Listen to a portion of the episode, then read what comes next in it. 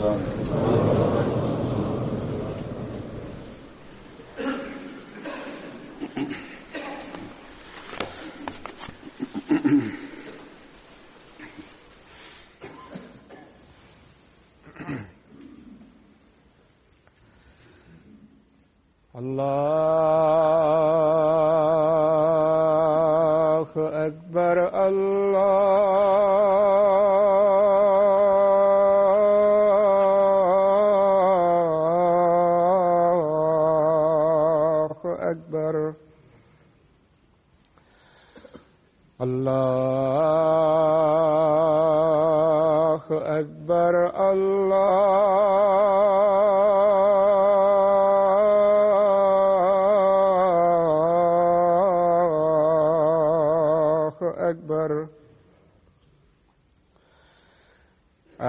أشهد أن لا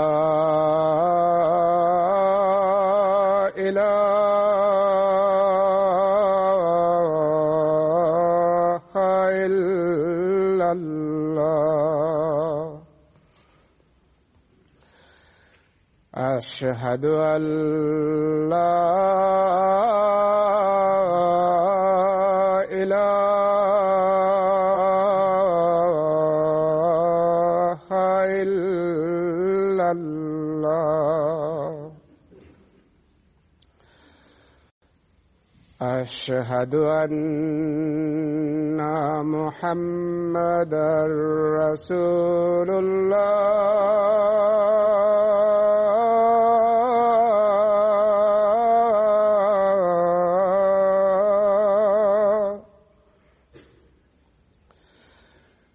أشهد أن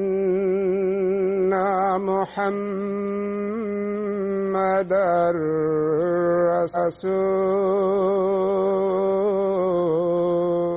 رسول الله. أي على السلام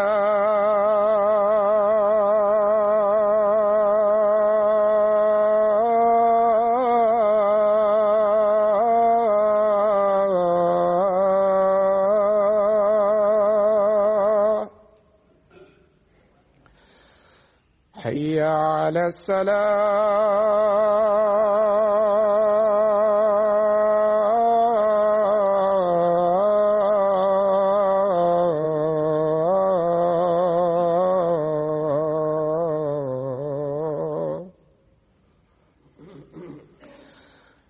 حي على الفلاح.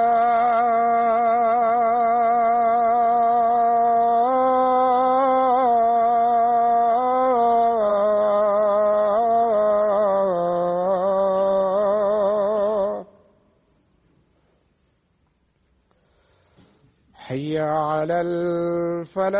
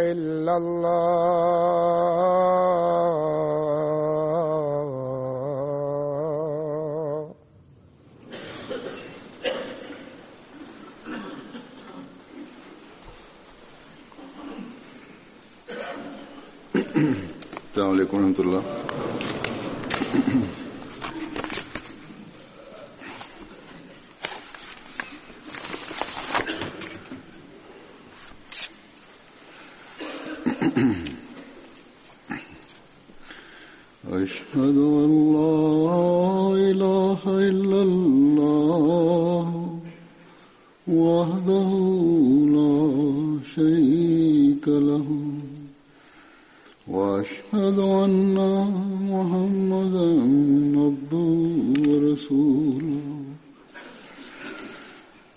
أما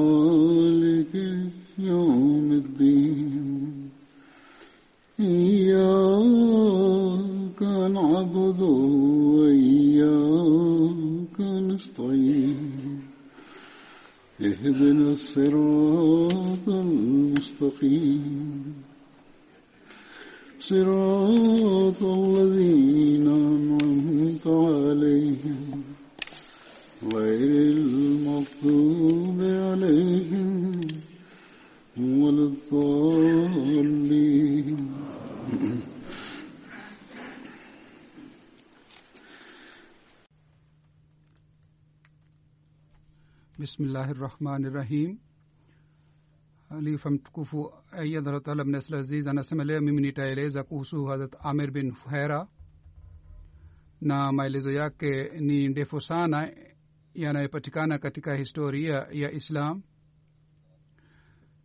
kwa sababu alijitolea sana katika katika islam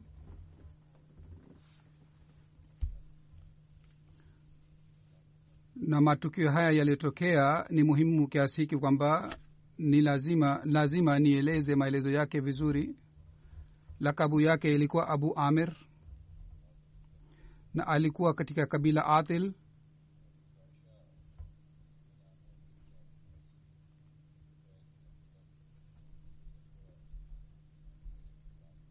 na alikuwa mtumwa wa tufail bin abdullah na huyu pia alikuwa mufrika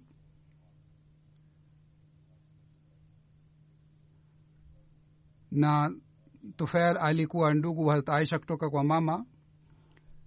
Na amir alikuwa harat amir alikuwa miongoni mwa wale waliotangulia kusilimu. Kabla mtume saa salam aliingia katika dari arkam harat amir alikuwa amesha silimu na alikuwa akiangalia mbuzi ya hadrat abubakar raziallahu taala anhu. Aliposilimu alisumbuliwa sana kutoka kwa makafiri.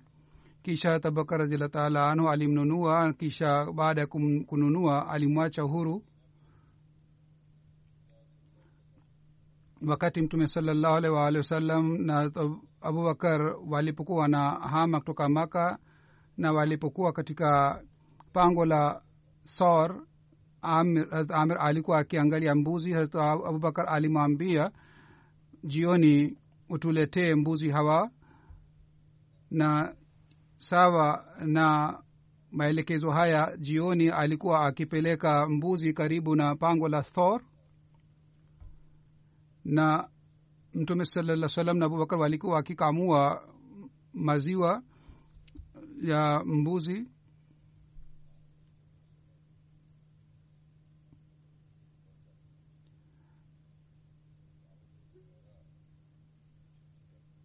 abubakar alipokuwa akimfuata mtume muhammad salllahu alih waalihi wasallam harat amir fuhera alikuwa akiwafuata ili ili aweze kufuta nishani ya nyayo za harat abubakar na umar ili makafiri wasiweze kuwafuata.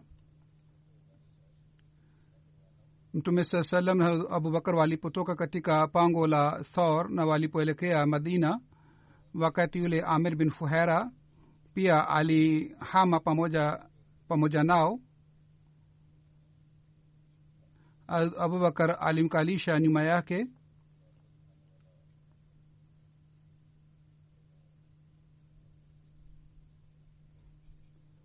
Na yule alikuwa aliyekuwa naonyesha njia alikuwa mtu kutoka katika banu adhil.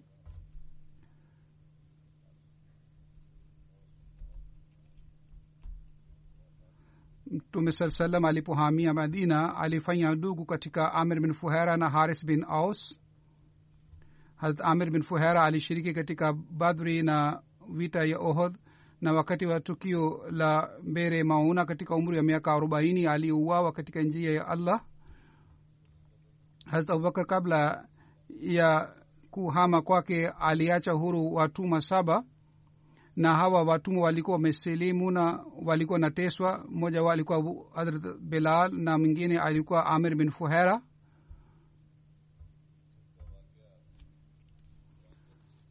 kwa kueleza tukio la kuhama kwa mtume muhammad salllahu alih waalihi wasallam hadrat aisha radiallahu taala anha anasimulia siku moja tulikuwa tumekaa katika nyumba ya harat abubakar radiallahu taala anhu mchana yani tulikuwa tumekaa mchana katika nyumba ya abubakar. Mtu mmoja akamwambia abubakar kwamba mtume muhammad salllahu alih waalihi wasallam anakuja nyumbani kwako mtume saa salam alikuja wakati ambamo kwa kawaida alikuwa haji kwetu harat abubakar akasema mtume saa salam alipofika harat abubakar akasema kwamba wallahi ikiwa umekuja wakati huu lazima utakuwa na kazi muhimu sana kwa sababu kwa kawaida huji kwa wakati huu.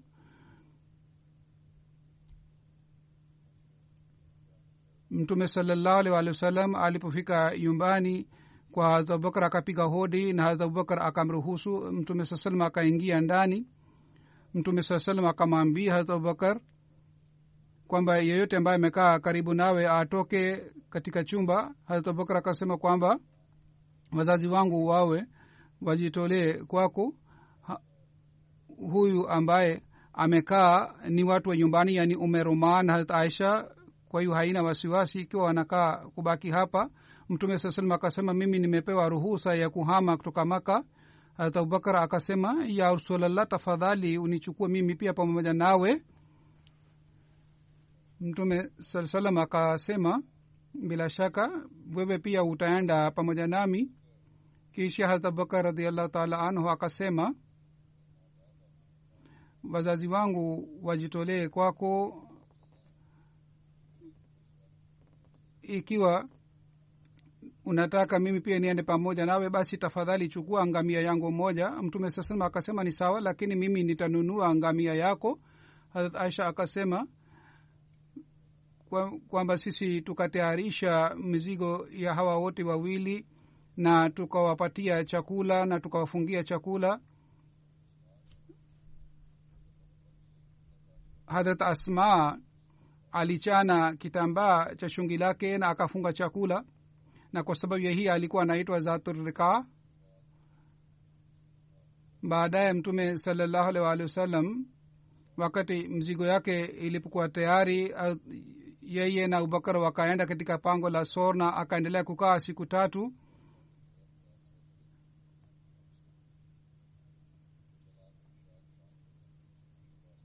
Hadrat abu hadrat amir fuhera alikuwa akienda katika pango asubuhi na jioni alikuwa akirudi. Yaani yeye alikuwa akirudi asubuhi sana ili watu wa maka wasiweze kujua kwamba anaenda wapi. Amir bin fuhera alikuwa akilewa vizuri njama ya makafiri na wakati wa jioni yeye alikuwa akienda katika pango la thor na alikuwa akiwaambia mtume saa salam na hazrat abubakar kuhusu njama ya wale makafiri walikuwa wakiishi katika makka.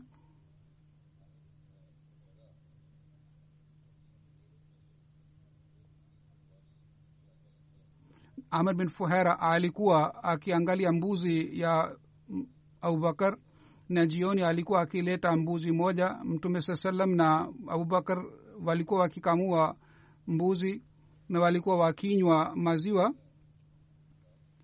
Amir bin fuhera katika mwisho wa usiku alikuwa akienda katika ngome na alikuwa akiita mbuzi na alikuwa aliendelea kufanya siku tatu hivi. Mtume salallahu alih walih wasallam na harat abubakar wakamchukua mtu mmoja katika banu adhil kwa ajili ya kuonyesha njia. Na huyu mtu alikuwa mahiri wa kuonyesha njia.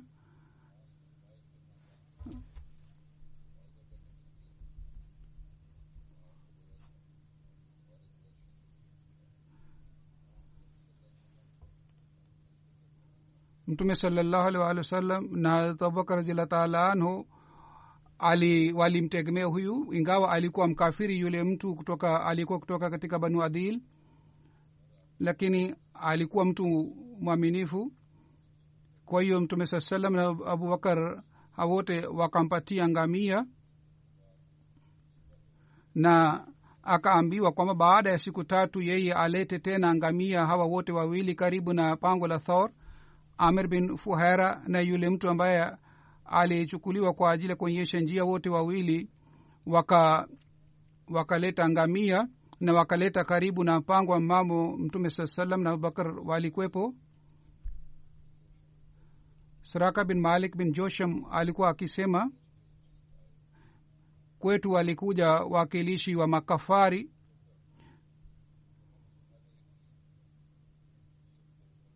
na wakaanza kuweka thamani ya mtume muhammad saa salam na abubakar na wakasema yeyote atakayewaua hawa wote wawili atapewa thamani kiasi hiki? Mimi nilikuwa nimekaa katika hafla ya banu madlich katika hali mtu mmoja akaja na sisi tulikuwa tunafanya mpango namna gani tunaweza kumkamata mtume muhammad saa salam na abubakar raziallahu taala anhu wakati ule mtu mmoja akaja katika hafla yetu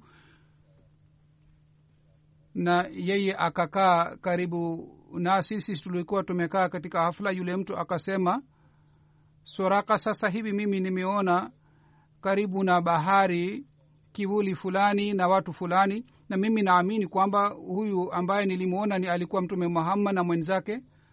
Soraka akasema je umemtambua kwamba ye kweli ni huyu ni mtume muhammad saa salam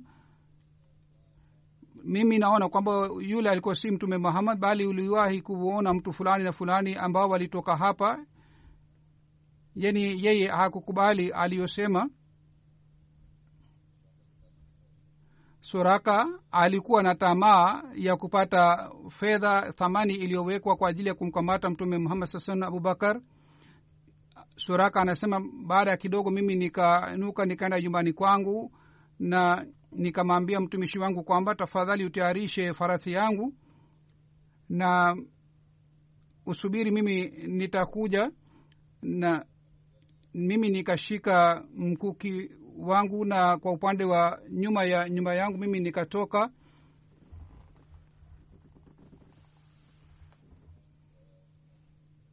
Na mimi nikafika ka, karibu na farasi yangu ambaye alitayarishwa kwa ajili ya safari yangu na mimi nikapanda juu ya farasi. Ni mimi nikapanda juu ya farasi kwa kuutumia mkuki wangu kwa kuegemea mkuki wangu.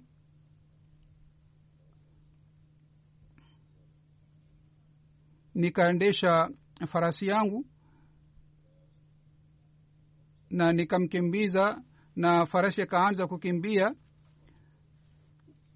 wakati farasi yangu alipofika karibu na mtume muhammad salllahu alih waalihi wasallam wakati ule farasi yangu akaanguka na mimi nikaanguka chini mimi nikasimama tena na nikajitayarisha tena na nikatoa mishale moja na mimi nikapiga ramli na nikapiga ramli kwamba huenda mimi nitaweza kuwadhuru hawa wawili au sitaweza kuwadhuru hawa wawili.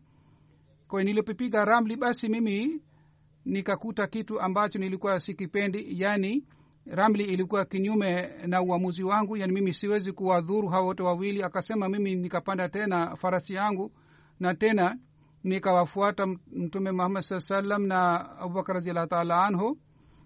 Na farasi alikuwa anakimbia sana na mimi nilikuwa karibu na mtume muhammad salallahu alih waalihi wasallam kiasi hiki kwamba nilimsikia mtume saa salam alikuwa anasoma qurani tukufu mtume saa salama alikuwa haoni kushoto na kulia. Abubakar alikuwa anaona mara kwa mara nyuma.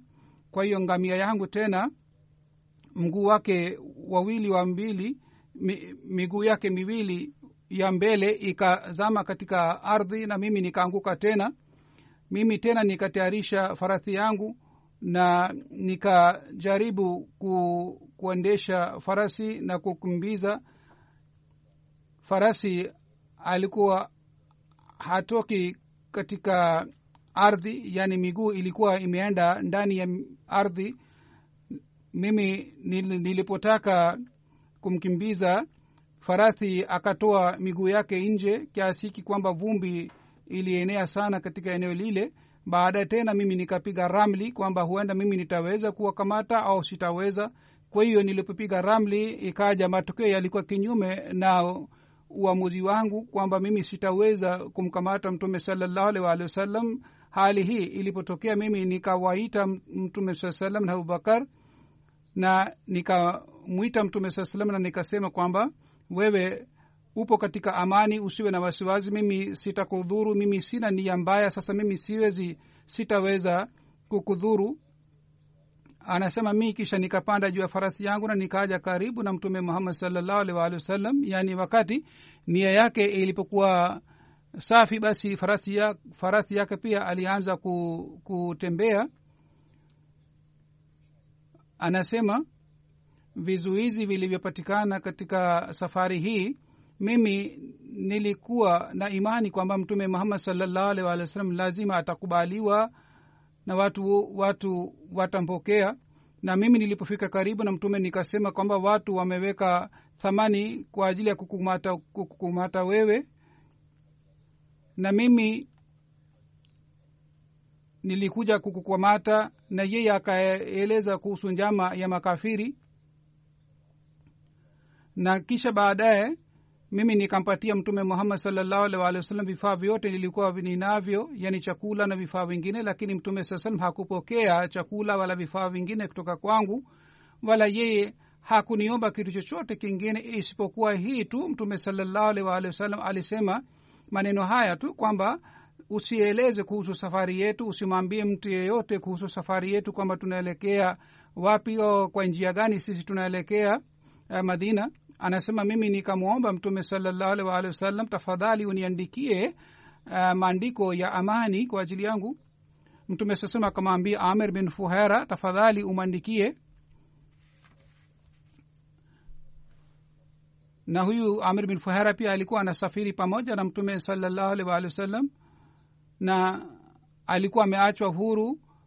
Kwa hiyo mtume sasema alipomwambia amwandikie yeye akaandika juu juu ya ngozi kisha mtume saa salam akaondoka. Ibne shab anasema urwa bin zubair aliniambia mtume salallahu alih walih wasallam njiani alikutana na hadhratu zubair ambaye alikuwa anarudi kutoka siria baada ya kufanya biashara. Hadrat zubair akamvisha mtume muhammad saa salam hadrat abubakar radiallahu taala anhu mawazi nyeupe na watu madina huko walipata taarifa kwamba mtume saa salam ameshatoka kutoka maka na anahamia madina.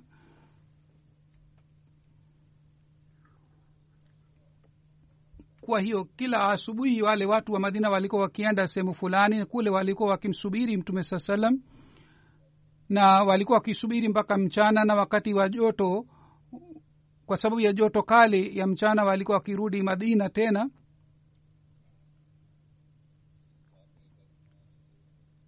na walikuwa wanamsubiri mtume salallahu alih walih wasallam kwamba siku gani atafika madina. Anasema siku moja waliporudi madina baada ya kumsubiri mtume salallahu alih walih wasallam myahudi moja alipanda juu ya mlima moja. Yeye akamwona mtume saa salam na wenzake ambao walikuwa wamevaa mawazi nyeupe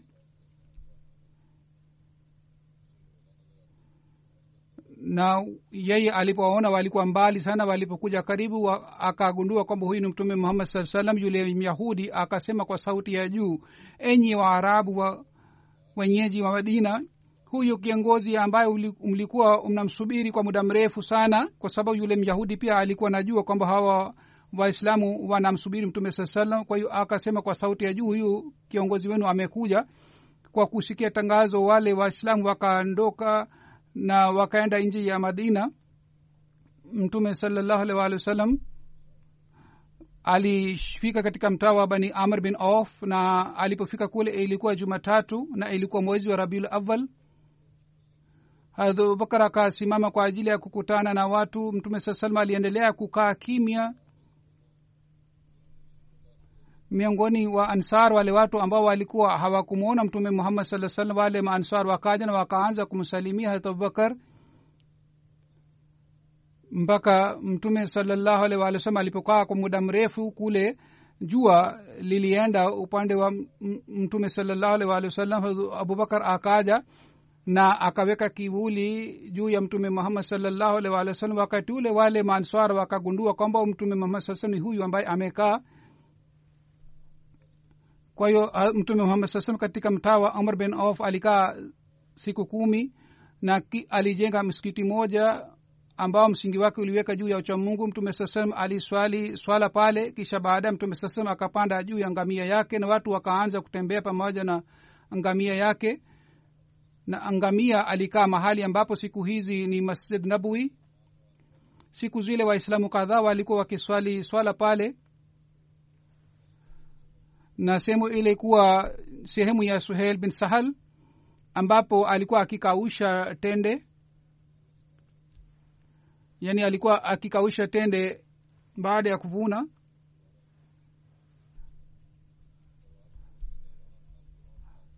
Wakati ngamia yake alipokaa pale mtume salallahu alaihi waalihi wasallam akasema ikiwa mwenyezi mungu akitaka sisi tutakaa hapa katika sehemu hii.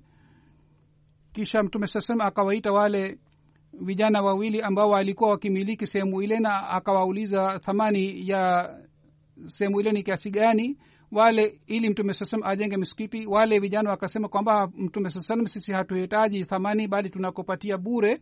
Mtume saa salam akasema mimi mimi sitachukua bure kiwanja hiki kutoka kwenu bali mimi nitanunua. Kwa hiyo mtume saa salam akanunua kile kiwanja kisha akajenga msikiti mtume salallahu alaihi waalihi wasallam mwenyewe kwa ajili ya ujenzi wa msikiti alikuwa akibeba matofali. Wakati mtume saa salam alipokuwa anabeba matofali alikuwa akisema haza lhimalo la himala khaibar haza abarro rabbana wadhar. Yani mzigo huu si sawa na mzigo wa khaibar e mola wetu mzigo huu ni, ni mwenye baraka sana. Vile vile alikuwa akisema allahuma ina lajra ajru lakhira warham lansar walmuhajira e mola wangu ujira mwema ni ujira wa akhira uwarehemu maansar na wale muhajirin hazur anasema riwaya hii pia ni ya bukhari hadrat muslim maud raziallahu taala anhu pia ameeleza tukio hili la kuhama kwa mtume muhammad salllahu alih walih wa sallam hadra muslemaud ameeleza kwa njia ingine kwa mimi nitaeleza maelezo haya pia yaliyoelezwa na hadra musleh maud. Anasema hatimaye waislamu wote walipohama kutoka maka watuma kadhaa tu walibaki na mtume muhammad saa salam harat abubakar raziallah taala anhu harat ali ni hawa tu ambao walibaki katika makka. Wakati watu wa makka walipoona kwamba waislamu wote wanatoka polepole pole, wale viongozi wa maka wakaka wakajumuika tena na wakaamua kwamba sasa sisi ni vizuri tumuue mtume muhammad salllahu alih waalihi wasallam lakini kwa mpango na walipanga tarehe kwa ajili ya kumua mtume muhammad saa salam na siku ile ile yeye alipata amri ya kuhama kutoka maka wakati wale makafiri walipojumuika karibu na nyumba yake kwa ajili ya kumuua usiku ule ule mtume muhammad saa salam alipata amri ya kuhama kutoka maka kwa hiyo siku ile ile alikuwa anatoka katika nyumbani kwake. Watu wa maka walikuwa wanafikiria labda yeye amepata habari ya kuuawa kwake ndio maana anahama. Lakini mtume muhammad saa salam alipopita mbele yao wale watu wakasema huyu si mtume muhammad bali ni mtu mwingine. Kwa hiyo badala ya kumshambulia mtume saa salam wao wakaanza kujitenga na kujificha ili isije huyu ni mtu mwingine na atamwarifu mtume muhammad saa kwamba sisi tumejumuika hapa karibu na nyumba yake kwa ajili ya kumuua. Kwa hiyo kwa sababu hii, hii baada ya kumwona mtume sasam walianza kujificha. Kabla ya usiku ile mtume saa alimwambia abubakar kwamba tutahama kwa hiyo wote wawili wakahama kutoka maka na katika maili kama tatu nne kutoka maka walificha katika pango la thaur watu wa makka walipopata habari hii kwamba mtume muhammad salllahu alih waalihi wasallam ameshahama kutoka makka basi wao wakatayarisha jeshi na watu kadhaa na wakawafuata na wakamchukua mtu mmoja mtu ambaye alikuwa hodari wa kugundua alama ya miguu. Yule mtu alifika karibu na mlima wa thor ambapo mtume saa alikuwa ameficha pamoja na amejificha pamoja na abubakar. Yule mtu akasema mtume wa muhammad saa salam ni hapa katika mlima huu au katika mpango huu au yeye amepanda huko mbinguni. Kwa kusikia sauti hii abubakar akapata haufu na yeye akamwambia mtume muhammad saa salam kwa sauti ya chini kwamba maadui wamefika maadui wamefika hapa karibu nasi na hivi karibuni wataingia katika pango, pango hili. Mtume saa salam akasema la tahzan inallaha maana ewe abubakar usiwe na wasiwasi usihuzunike mwenyezi mungu yupo pamoja nasi. Abubakar akasema ewe rasule mtume muhammad salllahu alih wasallam mimi siogopi kuhusu nafsi yangu kwa sababu mimi ni mtu wa kawaida.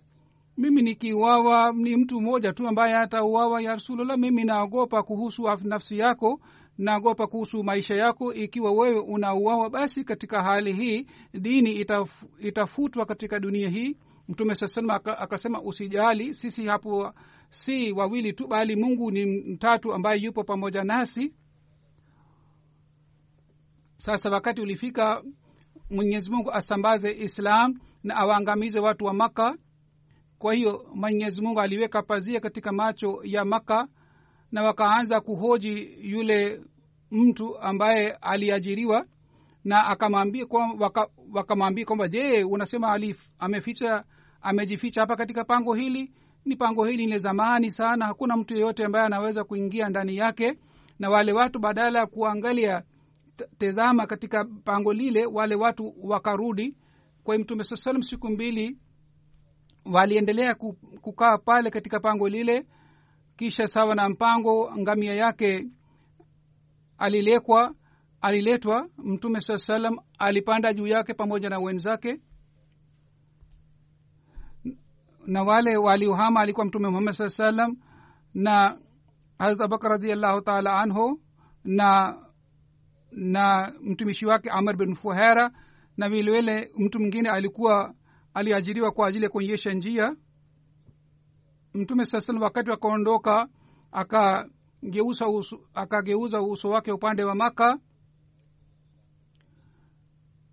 ambapo mababu zake walikuwa wakiishi katika mji ule tangu harat ismail alahi salatu wassalam.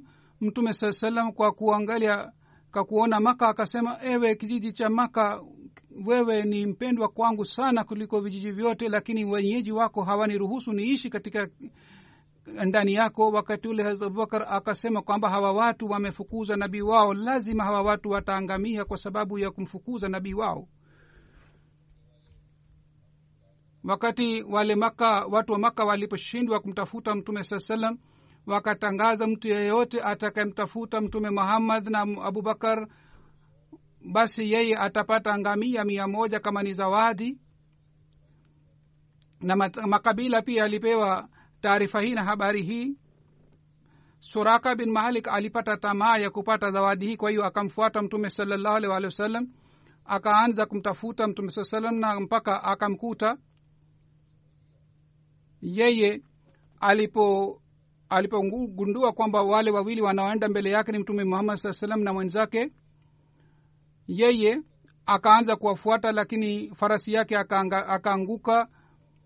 Lakini huyu suraka baadaye baadaye alisilimu na baada ya kusilimu alieleza tukio hili vizuri. Huzur anasema tukio hili nimeshawahi kueleza hapo awali. Kisha muslamud anasema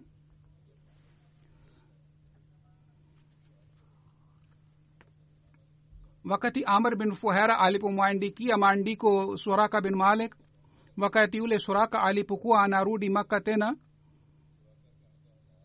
wakati ule mtu mwenyezi mungu alimfunulia mtume muhammad salllahu alih walih wasallam hali ya suraka bin malik yani alimfunulia mtume muhammad salllahu alih walih wasallam kuhusu hali ya suraka itakayokuwa siku za usoni wakati ule mtume salllahu alih walih wasallam akasema ewe suraka hali yako itakuwaje wakati utakapowa bangali ya mfalme wa, sura, uh, wa sur, kisra? Suraka akasema je mtume salallahu alih wa wasallam nitawa bangali ya mfalme wa iran? Mtume saa akasema ndiyo. Bishara hii mtume saa salam ilitimia baada ya miaka kumi na sita. Suraka pia alisilimu na alihamia madina baada ya kufariki kwa mtume muhammad saa salam Abu- abubakar akawa halifa na omar akawa khalifa na watu wa iran wakaanza kuwashambulia waislamu. Lakini badala ya kuangamiza waislamu wao wenyewe walijiangamia walijiangamiza yani wenyewe waliangamia. Wao walikuwa na nia ya kuwaangamiza waislamu lakini wenyewe waliangamia. Kwa hiyo wakati mali yao ilipopatikana katika mali yao ilikuwa bangali ya mfalme ambayo mfalme alikuwa akiwaa suraka bin malik akawaambia waislamu tukio hili kuhusu mabangali na alisema mtume muhammad salllahu alih wasallam sallam alimwambia kwamba suraka hali yako itakuwaja wakati utakapowaa mabangali ya suraka? Wakati Hazrat umar alipopewa mali ya hawa irani yeye akaona mabangali ya ya kisra yani mfalme wa kisra. Kwa hiyo hadrat suraka bin malik akakumbuka tukio lote na yeye akakumbuka kwamba hali ya mtume muhammad saa salam ilikuwaje wakati ule wakati alipokuwa anahama na yeye akakumbuka kwamba alikuwa anamfuata mtume muhammad saa salam kwa ajili ya kumuua ili yeye alete maiti yake mbele ya makafiri na apate ngamia ya mia moja. Wakati ule mtume sala alimwambia ewe suraka hali yako itakuwaje wakati utakapowaa bangali mabangali ya kisra? Basi bishara hii ilikuwa kubwa sana. Na mtume muhammad saa salam alipewa habari ya ghaibu harat umar radiallahu taala anhu alipoona mabangali ya kisra basi yeye akakumbuka tukio lote lililotokea. Kwa akasema mwiteni suraka akaitwa. Harat umar akamwambia kwamba avae mabangali ya kisra. Suraka akasema kwamba ewe halifa wa mtume muhammad salllahu alih walih wa sallam wanaume hawaruhusiwi kuwaa dhahabu. Umar akasema ndiyo hawaruhusiwi kuwaa dhahabu. Ndiyo wanaume hawaruhusiwi kuwa uh, dhahabu lakini si kuhusu tukio hili kwa sababu mwenyezi mungu alimwonyesha mtume muhammad salllahu alih walih wa sallam kwamba unavaa mabangali ya dhahabu unalazimika kuwaa mabangali. Pengine mimi nitakuadhibu lazima utimize bishara hii.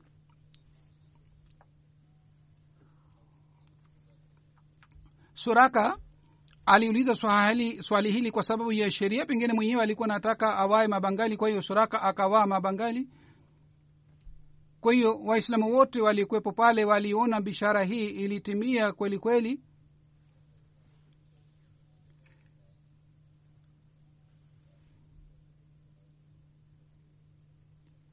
Katika riwaya ingine imeelezwa kwamba mtume muhammad salllahu alih wa sallam maneno haya kwamba suraka hali yako itakuwaje wakati utakapowaa mabangeli? Yeye hakusema maneno haya wakati alipokuwa anahama kutoka maka bali alisema katika safari ingine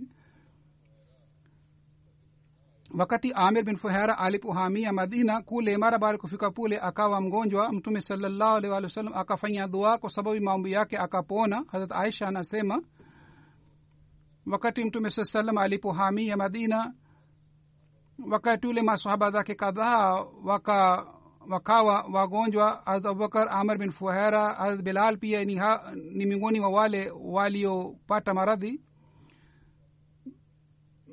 Mtume hadrat aisha aliomba ruhusa kutoka kwa mtume saa salam ili aende kuona hali yao kujua hali yao. Hadrat aisha alipomwendea harat abubakar radiallahu taala anhu akasoma shairi hili katika lugha ya kiarabu maana yake ni hii kwamba kila mtu ambaye anaamka asubuhi nyumbani kwake anasema suba bakhair ilhali mauti inakuwa karibu sana naye.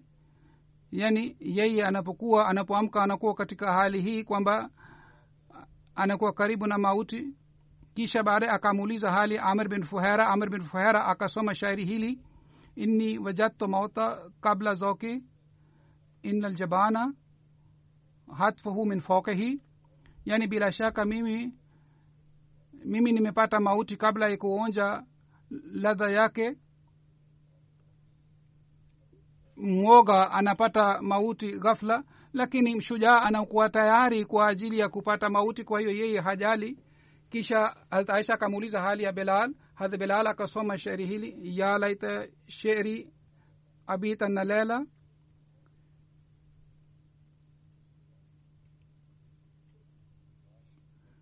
lao mimi lao ningejua kwamba nitalala nita maka na karibu nami itakuwa nyasi ya makka. Kisha aisha akamjia mtume salallahu alih waalihi wasallam na mtume yeye akamwambia mtume saa salam kuhusu kauli hawa wote watatu kwamba abubakar amesema hivi amr bin fuhara amesema hivi. Kisha mtume saa salam akaona upande wa bingu na akasema dua hii akafanya dua hii. Maana yake maana yake ni hii kwamba e mola wangu ufanye madina mpendwa kwa ajili yetu kama ulifanya maka mpendwa kwa ajili yetu au umfanye kuwa mpendwa zaidi kuliko maka e mola uweke baraka katika saa namudh yani katika vipimo hivi vya kupima. Vile vile ufanye madina iwe sehemu ya, ku, ya afya njema na homa uondoe na itoke katika mji wa madina.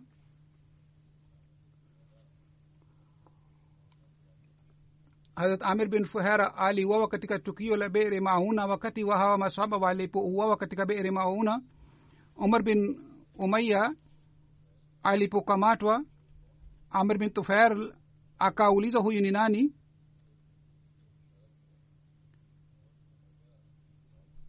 Amr bin umaya akasema huyu ni amr bin fuhera amr bin tufail akasema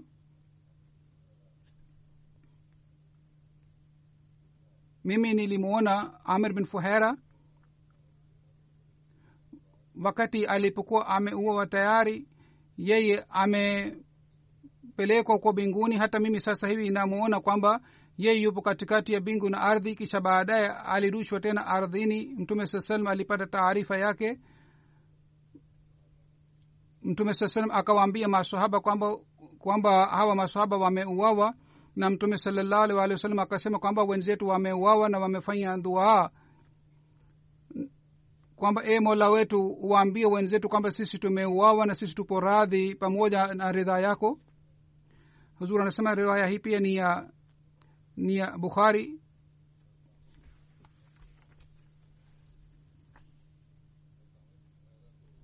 Harat amir bin fuhera aliuawa na nani kuhusu hii? Ni ikhtilafu. Wengine wanasema amir bin tufail alimuua. Yule ambaye alieleza tukio hili sasa hivi niliyoeleza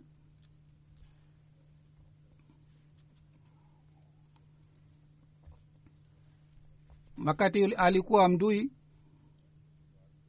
wengine wanasema jabar bin salmi ni yule ambaye aliyemua hazrat amir bin fuera kwa vyovyote wakati wa bere mauna amir bin fuhera ali aliuawa. Harat muslemaud kwa kueleza tukio la kuuawa kwake anasema sasa angalieni islamu haikupata ushindi kwa kutumia upanga bali islamu ilipata ushindi kwa sababu ya mafundisho yake mazuri yalikuwa yakileta athari juu ya mioyo na vile vile yalikuwa yakileta hulka njema.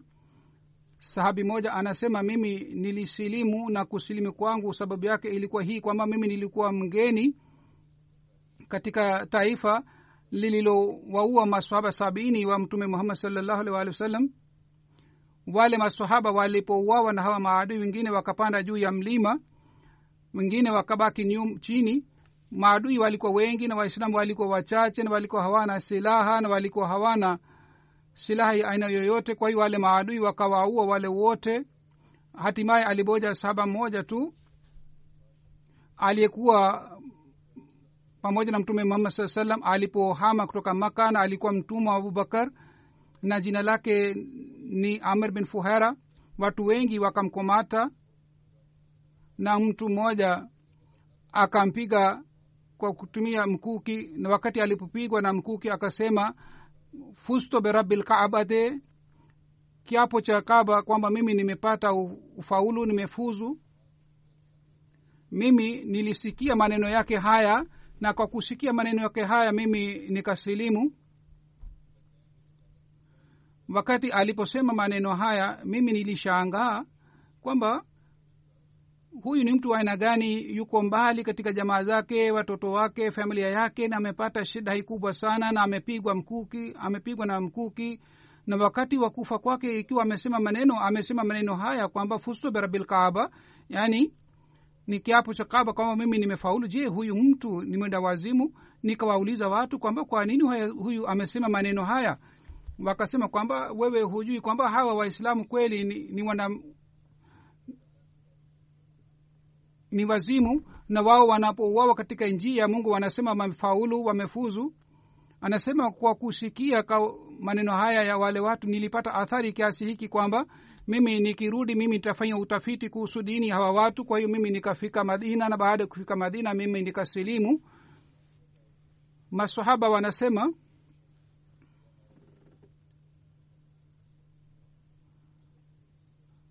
mtu mmoja anapigwa na silaha na wakati wa kufa kwake anasema fustu berabilkaba yule sahaba alipata athari kiasi hiki kwa kusikia maneno yake kwamba wakati alipokuwa akieleza tukio hili wakati alipokuwa akisema fusto berabil kaaba kwa sababu ya haufu ya tukio hili alikuwa akianza kutetemeka na alikuwa anaanza kuulia na yeye anasema kwamba islamu ilienea kwa sababu ya sifa zake si kwa sababu ya kutumia silaha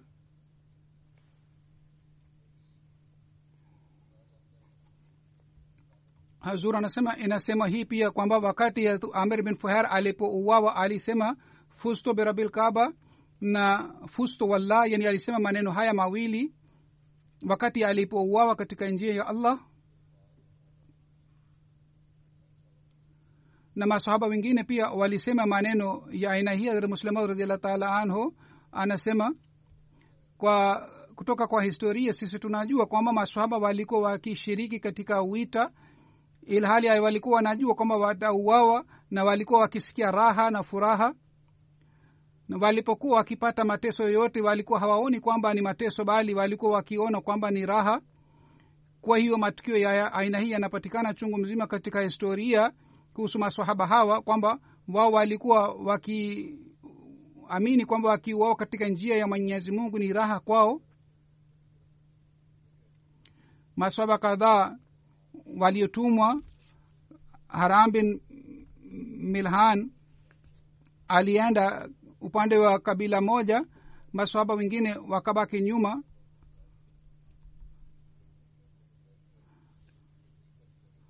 Wakati walipoanza kufanya mahubiri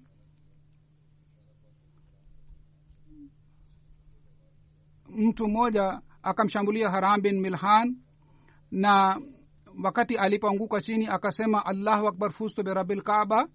Yani nakula kiapo kwa, kwa jina la mwenyezi mungu kwamba mimi nimefuzu.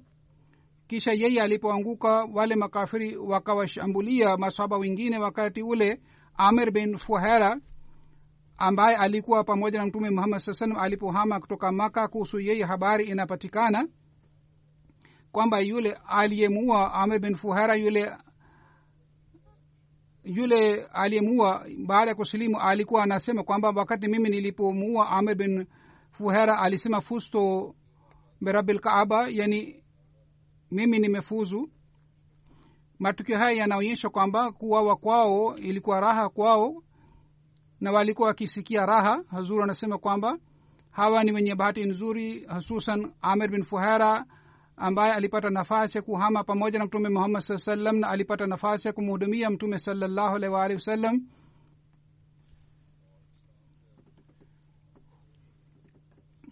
Kisha katika pango la thor wakati mtume saa salam alikuwa amekaa amir bin fuhera alipata nafasi ya kumpelekea chakula na kumpelekea mbuzi ili mtume muhammad salallahu alaihi waalihi wasallam anywe maziwa ya mbuzi.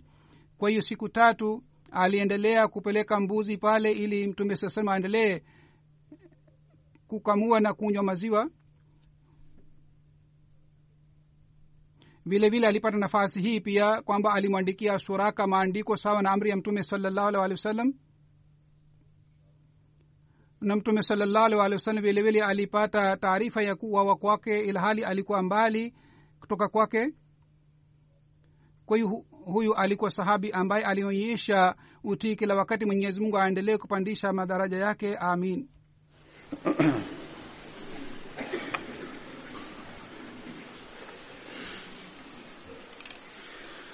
الحمد لله الحمد لله نحمده ونستعينه ونستغفره ونؤمن به ونتوكل عليه ونعوذ بالله من شرور أنفسنا ومن سيئات أعمالنا.